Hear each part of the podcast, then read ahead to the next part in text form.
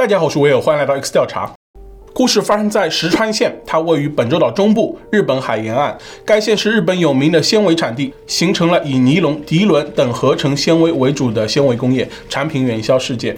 其机械制造业也享有盛誉。二零二四年初，石川县发生七点六级地震，地震引发五米海啸，给当地造成了严重破坏。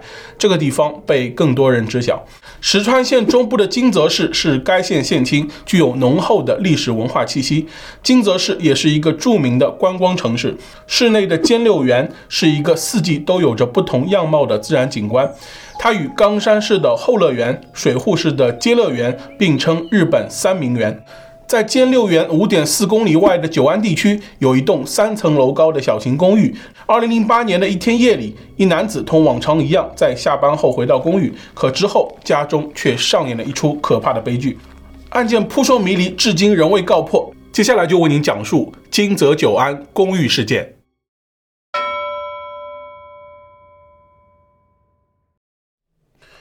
二零零八年的六月二十九日，这天是个星期天，傍晚六点二十分，踏着暮色，A 小姐来到了金泽市九安二丁目的一栋公寓楼下。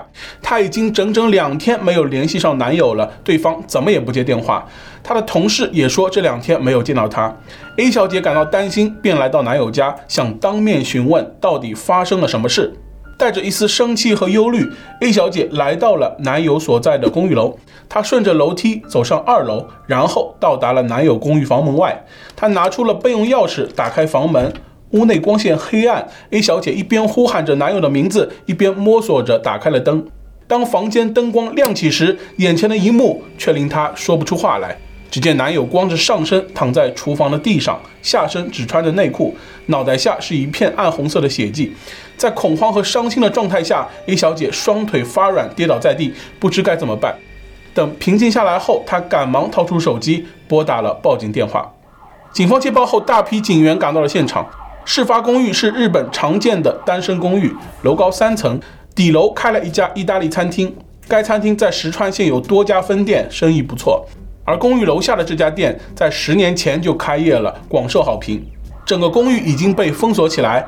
事发公寓处于二楼的中间位置。来看内部房型，入门后是玄关，之后便是客厅，一边是厨房，厨房的对面是厕所，里面则是卧室，地上铺着榻榻米。除此之外，公寓里还有一间小型储藏室和阳台。几名警员安抚着受到惊吓的 A 小姐。由于他与受害者是情侣关系，所以警方第一时间就确认了受害者的基本信息。此人名叫桥本清盛，正年二十二岁，父亲桥本充实四十二岁，母亲真由美四十三岁。父母并不住在金泽市，而是住在石川县加贺市，两地相距五十三公里，坐车一个小时左右可以到达。桥本清盛还有一个十四岁的弟弟，正在读初中三年级。二十岁时，桥本清盛从金泽市内一所职业学校毕业。这一年，他来到了九安二丁目的公寓，开始了独居生活。他曾在当地的一家美容院找了一份工作，不过做了几个月就辞职了。之后，在川北町的一家印刷厂上班。案发两个月前，他因努力工作，从劳务派遣工转为了正式合同工。工厂同事们向警方表示，桥本清盛为人稳重，工作态度认真，从未缺席。尽管从六月二十八日起他就没有出现在工作岗位上，同事们稍感疑惑，以为他临时有什么急事耽误了，但谁也不会想到他竟然遭遇了谋杀案。公寓案发现场，桥本清盛被发现时躺在厨房边的墙角，只有下半身穿着内裤，其双臂上有防御抵挡伤，面部没有明显伤痕，但后脑勺的伤口是由钝器击打造成的。现场找到了一口家庭常用的平底锅，手柄脱落。锅身底下沾有不少血迹，桥本清盛是被人用平底锅多次击中后脑勺身亡的。除发现受害者的厨房，在卧室里也发现了不少痕迹，地上有一些鞋脚印，但没有鞋印，凶手是脱了鞋进入房间的。法医结果显示，受害者因头部遭多次钝器打击导致的脑挫裂伤而亡，死亡时间为六月二十七日晚上八点半至午夜。完成现场勘查后，基于已掌握线索，警方大致推测了案发时的状况。凶手脱鞋进入了公寓，之后与受害者不知发生了什么。接着，凶手拿起厨房的平底锅猛砸桥本清盛。第一次遇袭时，桥本清盛用手臂阻挡了一下，接着他尝试逃跑，但凶手紧追不舍，一边追赶一边攻击。桥本清盛慌不择路，跑进了卧室，凶手也追了进去。之后他又跑了出来，在靠近门口的厨房边被凶手追上，对方再次袭击了他。桥本清盛失去意识，就此倒下。至于被发现时为何是仰躺着的状态，而不是面部朝下，可能是凶手想要掩盖其脑后的伤口，故意把他翻面成仰着的状态。此案经媒体报道后引发人们关注，谁也不会想到，平日里烹饪美食的厨具居然会成为夺人性命的武器，令人感到唏嘘不已。案发后，受害者女友 A 小姐在了解到男友的遇害时间后，陷入了巨大的悲伤之中。原来就在六月二十七日那天晚上，恰巧在晚上八点半的时候，A 小姐曾给男友打过一通电话，想与往常一样和对方随意聊几句，但那通电话却没有打通。当时 A 小姐只以为对方在忙些什么，便没有继续打电话打扰。之后两天联系男友无果，她就去了公寓，随后发现了屋内状况。除了 A 小姐的陈述，住在桥本清盛二楼公寓斜上方的三楼一名住户向警方提供了一条线索。该住户是一名大学生，他向警方表示，六月二十七日晚上，他听到楼下传来很大的声音，但那天自己有点喝醉了，不记得具体是什么时间了，也没有多余精力下楼让他安静一点。除他之外，当晚在一楼餐厅用餐的几位客人也发现了异常。他们向警方表示，当晚曾听到楼上有响动，像是什么东西掉落的声音，但大家都没在意。发生的时间应该在十一点前。几位客人了解到当晚楼上发生命案后，纷纷感到有些自责，表示当晚如果多留心上去看一下，也许就能挽回一条人命。公寓的其他住户陆续接受了警方的调查。与桥本清盛打过交道的人都对他有着不错的评价，认为他是一个性格和善、乐于助人的人，从未看到他与谁有过矛盾。一位住在公寓周边的人向警方表示，他是个很友好的邻居，总是愿意伸出援手，乐于帮助别人。他与周围人的关系融洽，这让人难以理解为何这样一位好人会遭遇如此可怕的结局。鉴识科从现场那口平底锅的手柄上提取到了一枚不属于桥本清盛的指纹，但遗憾的是，警方的犯罪数据库里并没有与之匹配之人。也就是说，如果这枚指纹属于凶手，那么此人之前没有犯罪记录。警方刚进入屋内的时候，就在离门不远处的地上发现了一把钥匙，这把钥匙就是桥本清盛家的大门钥匙。据报警的 A 小姐回忆，当时她来到时，大门是锁着的。屋内的灯也是关闭的状态，在卧室阳台上的两扇窗户，其中有一扇被纱窗遮住。由于窗户关闭严实，因此可以排除凶手翻窗进入或离开的可能。警方认为，凶手走出门后，从外面上了锁，再通过信箱口把钥匙扔进屋内，离开现场。这么做的目的就是想推迟案件被揭发的时间。房间内的物品散落一地，但屋内现金没有丢失。不过，桥本清盛的手机不见了。警方加大人力，对公寓附近的停车场、荒地和垃圾场等地展开搜索，但没有发现桥本清盛的手机。据查，受害者桥本清盛大约每两周会回一次加贺市看望父母。案发前一天，六月二十六日星期四，他在加贺市与父母共进了晚餐。母亲询问他明天是否赶回金泽市，当时他一边咀嚼着饭菜，一边说：“我还有工作要做。”第二天一大早，二十二岁的桥本清盛赶回了金泽市工厂上班。晚上七点四十五分，他跟上司寒暄了几句，然后下班回家。路上在便利店买了一份意大利面作为晚餐。可谁没有想到，在这如此平常的一个夜晚，他竟然会在自己的家中遇害。尽管警方不遗余力地展开调查，但进展十分缓慢。公寓内虽然有一些痕迹，但公寓的走廊和楼梯都找不到什么痕迹。事发几天受大雨天气影响，雨水吹进了走廊，可能把一些痕迹破坏。另一方面，桥本清盛庞杂的人际关系使得警方又欣喜又头疼。欣喜的是，与他有联系的人越多，意味着有更多的线索可查；头疼的是，他的交际网实在太大，排查起来十分棘手。警方从桥本清盛公寓内的九百多件物品上搜集到了几十人的毛发和指纹，有男有女，毛发和指纹采集与核对耗费了大量人力和时间，可结果一无所获。据查，桥本清盛除了本职工作，还兼职加入了一个销售组织，从事一种直销工作。组织会员将产品卖给朋友或熟人，若对方也加入会员，可以再将产品卖给他们的熟人或朋友。通过这样的方式，会员越来越多，在金字塔结构的销售模式里，越上层的人获得的利益越多。甚至只要发展到一定数量的会员，完全不需要再实际销售产品，躺在床上就能获得分红，因此吸引许多人加入。当时这样的销售模式处于法律模糊地带，并没有明令禁止。销售者会使用一些话术，比如越早加入收益越好，推荐给一两个人就可以回本，他们会喜欢的，因为是优质产品。你只要最初推荐一下，之后什么都不用做，就可以不劳而获了。桥本清盛利用社交平台结交了许多朋友，但在网上大家普遍使用虚拟身份。桥本清盛认识的人很多，但并不一定知道对方的真实名字。警方询问了超过一千人，大量警力投入其中，可惜没有收获到什么有价值的线索，连一个可疑的人都没有找到。经历了几个月的调查，警方和桥本清盛的家属感到深深的无力。他们知道仅靠目前这些线索还是不够，于是转向求助民众，希望有知情人士提供线索。案发第二年，石川县警方将这起案件列为特别调查奖励制度的目标案件。提供线索者最高能获得三百万日元奖金。之后，警方共计收获了十几条线索，但是案件依旧如同迷雾，让人无法看清。在找寻真相的漫漫长路上，始终可以看见两个人的身影，那就是桥本清盛的父母。他们永远也无法忘记那一天晚上，两人已经入睡，突然接到了儿子女友 A 小姐打来的电话。她哭泣着，用颤抖的声音告诉他们桥本清盛被害的事。家人们半信半疑，一时间分不清是梦境还是现实。当桥本父母赶到公寓现场时，警方已拉起警戒线。此时儿子也已被运走，所以他们没有在现场见到。案件揭露的第三天，家人们在石川县加贺市山中温泉种谷町为儿子举行了葬礼。桥本清盛交友广泛，有超过七百人参加了他的守灵仪式，其中包括他曾经的老师和同学。他们统一身穿黑色服装，共同回忆逝者生前的点点滴滴。他们神情或哀伤或肃穆，默默地为周围曾经的朋友祈福。内心最沉痛的莫过于桥本清盛的父母。葬礼过后，父母将儿子的骨灰存放在家中，还把其中一部分装进了一对戒指里，作为永久陪伴。桥本清盛突然的离世给这个家庭带来了不小的打击。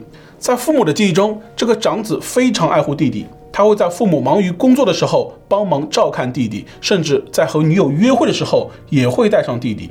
父亲痛失长子后，总是闷声喝着酒，心情非常郁闷。母亲在事发后也一直郁郁寡欢，看着贪酒的丈夫，她也不忍责怪。案发一年后，桥本清生的父母加入了一个名叫“宇宙会”的民间组织，该组织主张谋求废除刑事案件中的诉讼时效。许多未解决事件的受害者家属都加入了宇宙会，他们共同努力参与废除诉讼时效和修法运动。宇宙会的名字具有多重含义，主要的解释是无限的时间，希望受害者可以去往宇宙的无限的时间。受害者家属面临着无限的悲伤，以及希望犯下谋杀罪的人能够被给予无限期的调查，直到抓到他。负责此案的调查人员对桥本一家非常关心，还有一位已经退休的警员也对此案表示了极大的关注。他帮忙一起走访街头，寻找案件线索。从未在内心消散的思念与悲痛使桥本父母行动起来，除了参与警方分发悬赏传单的活动。他们在朋友们支援下，多次自发组织活动，在人流密集的路口分发传单和张贴海报，举着印有桥本清盛的宣传板。多一个人知道这起案件侦破，就多一丝希望。二零一零年四月，日本国会通过了有关杀人罪的诉讼时效法案，废除原来杀人罪追诉时效，改为永久追诉。这无疑给众多悬案受害者的家属带来一丝慰藉。为了更好地广泛获取线索，桥本父母制作了桥本清盛的纪念网站，设立私人悬赏奖金，提供线索者最高可获得两百万日元奖励。网站上除了展示案件概况，还记载了警方和家属所进行的各种活动信息。他们制作的海报超过了六千张，传单超过三万张。在配合警方调查的同时，桥本父母也在以自己的方式不遗余力地努力着。时间就像海水，一点一点侵蚀着岩石，但没有侵蚀老夫妻找到凶手的决心。历经十四年，案情似乎迎来了一丝转机。二零二二年六月，案发十四年后，石川县警方公布了一名男子的画像。这起陈年旧案经媒体报道后，再次引起了关注和讨论。实际上，案发当年，有一名目击者看到了嫌犯。当天晚上八点半，一名可疑男子出现在案发现场公寓。他二十多岁，身高一百七十至一百七十五公分，体型偏瘦，头戴黑底白色条纹针织帽，上身穿黑色 T 恤，下身穿蓝色牛仔裤。有目击者看到他从公寓里出来，径直走向了公寓旁的停车场，与一名似乎等候多时的另一名男子会合。接着，两人一同开车离开，消失在茫茫夜色之中。尽管警方在得到此线索后第一时间展开了搜查，但没有什么成果。当年这一线索，警方也予以了保密。十四年后的二零二二年，才决定向民众公开嫌犯画像，希望结合全社会的力量帮助破案。警方以这张画像印制了一批新的传单和海报，势必要找出这名嫌疑人。画像公布之后，警方接到了三十多条线索，但帮助并不大。他们表示，前两年因为疫情影响，很多活动只能暂停，嫌犯画像被公开，许多媒体也进行了报道。可无论散发了多少张传单，无论多少媒体报道，凶手仿佛消失了一般，无论如何也找不出他。有人对桥本轻生的父母感到同情，希望能在父母有生之年抓到凶手；有人谴责警方无能，十几年都没有抓到凶手；有人对此感到绝望，说已经不可能再找到凶手了。针对已经公开的线索，网友们给出了自己的猜测。有人认为凶手与桥本轻生认识，因为现场门窗都没有破坏痕迹。但桥本轻生只穿一条内裤显得有些奇怪，即使是熟人，这样的穿着去开门显得不礼貌。因此，合理的解释是，凶手作案后再将他的衣服脱掉，目的是扰乱警方办案，又或者是想引导警方认为凶手是女子。当晚受邀来到公寓做客，期间桥本轻生试图侵犯对方，女子拼命反抗，完成反杀。有人认为凶手是桥本清盛众多客户中的一人。两人相识，但不是很熟悉。桥本清盛交友圈子广泛，为了拓展业务，他疯狂地在网上建立人脉，隔着屏幕与许多人成为所谓的朋友。凶手是他众多客户中的一人，与桥本清盛产生了利益纠纷。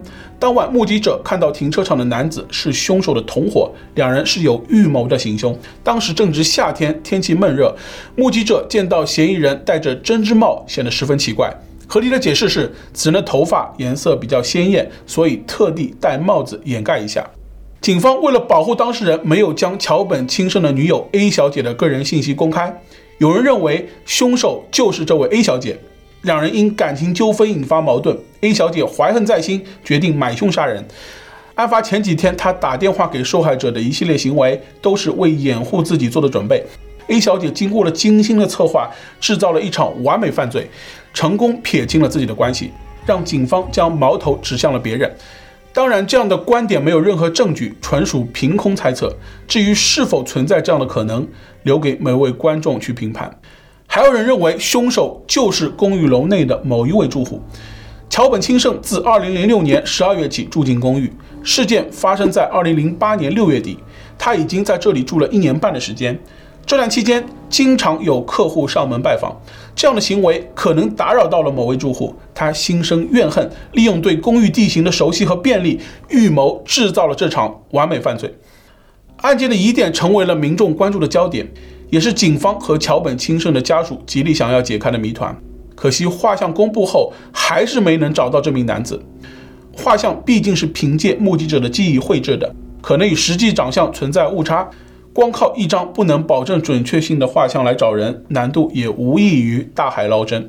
案发至今十多年，仍然悬而未决。但警方和桥本亲生的父母仍未停止找到凶手的脚步，家人执着地守候着一份希望。桥本亲生的纪念网站首页也是由母亲亲自设计的，她将儿子称为珍宝。网站上除了案件的相关信息，还承载了这对父母无尽的思念。自网站建立以来，桥本父母时常在上面更新日志，有时是几句简单的日常，有时会像汇报工作一样讲述活动概况，好像桥本清盛从未离去。逝者已矣，生者如斯。桥本轻生的生命永远地定格在了二十二岁，家人内心的伤痛恐怕永远也无法消散。尽管桥本轻生的手机至今没有被找到，但父母一直没有注销其卡号。他们期待有一天手机会在什么地方开机，那样就能追踪到位置。即使希望是那样的渺茫。每个月寄到家里的手机费账单上都还写着桥本亲生的名字。对父母来说，也许这也算一种慰藉吧。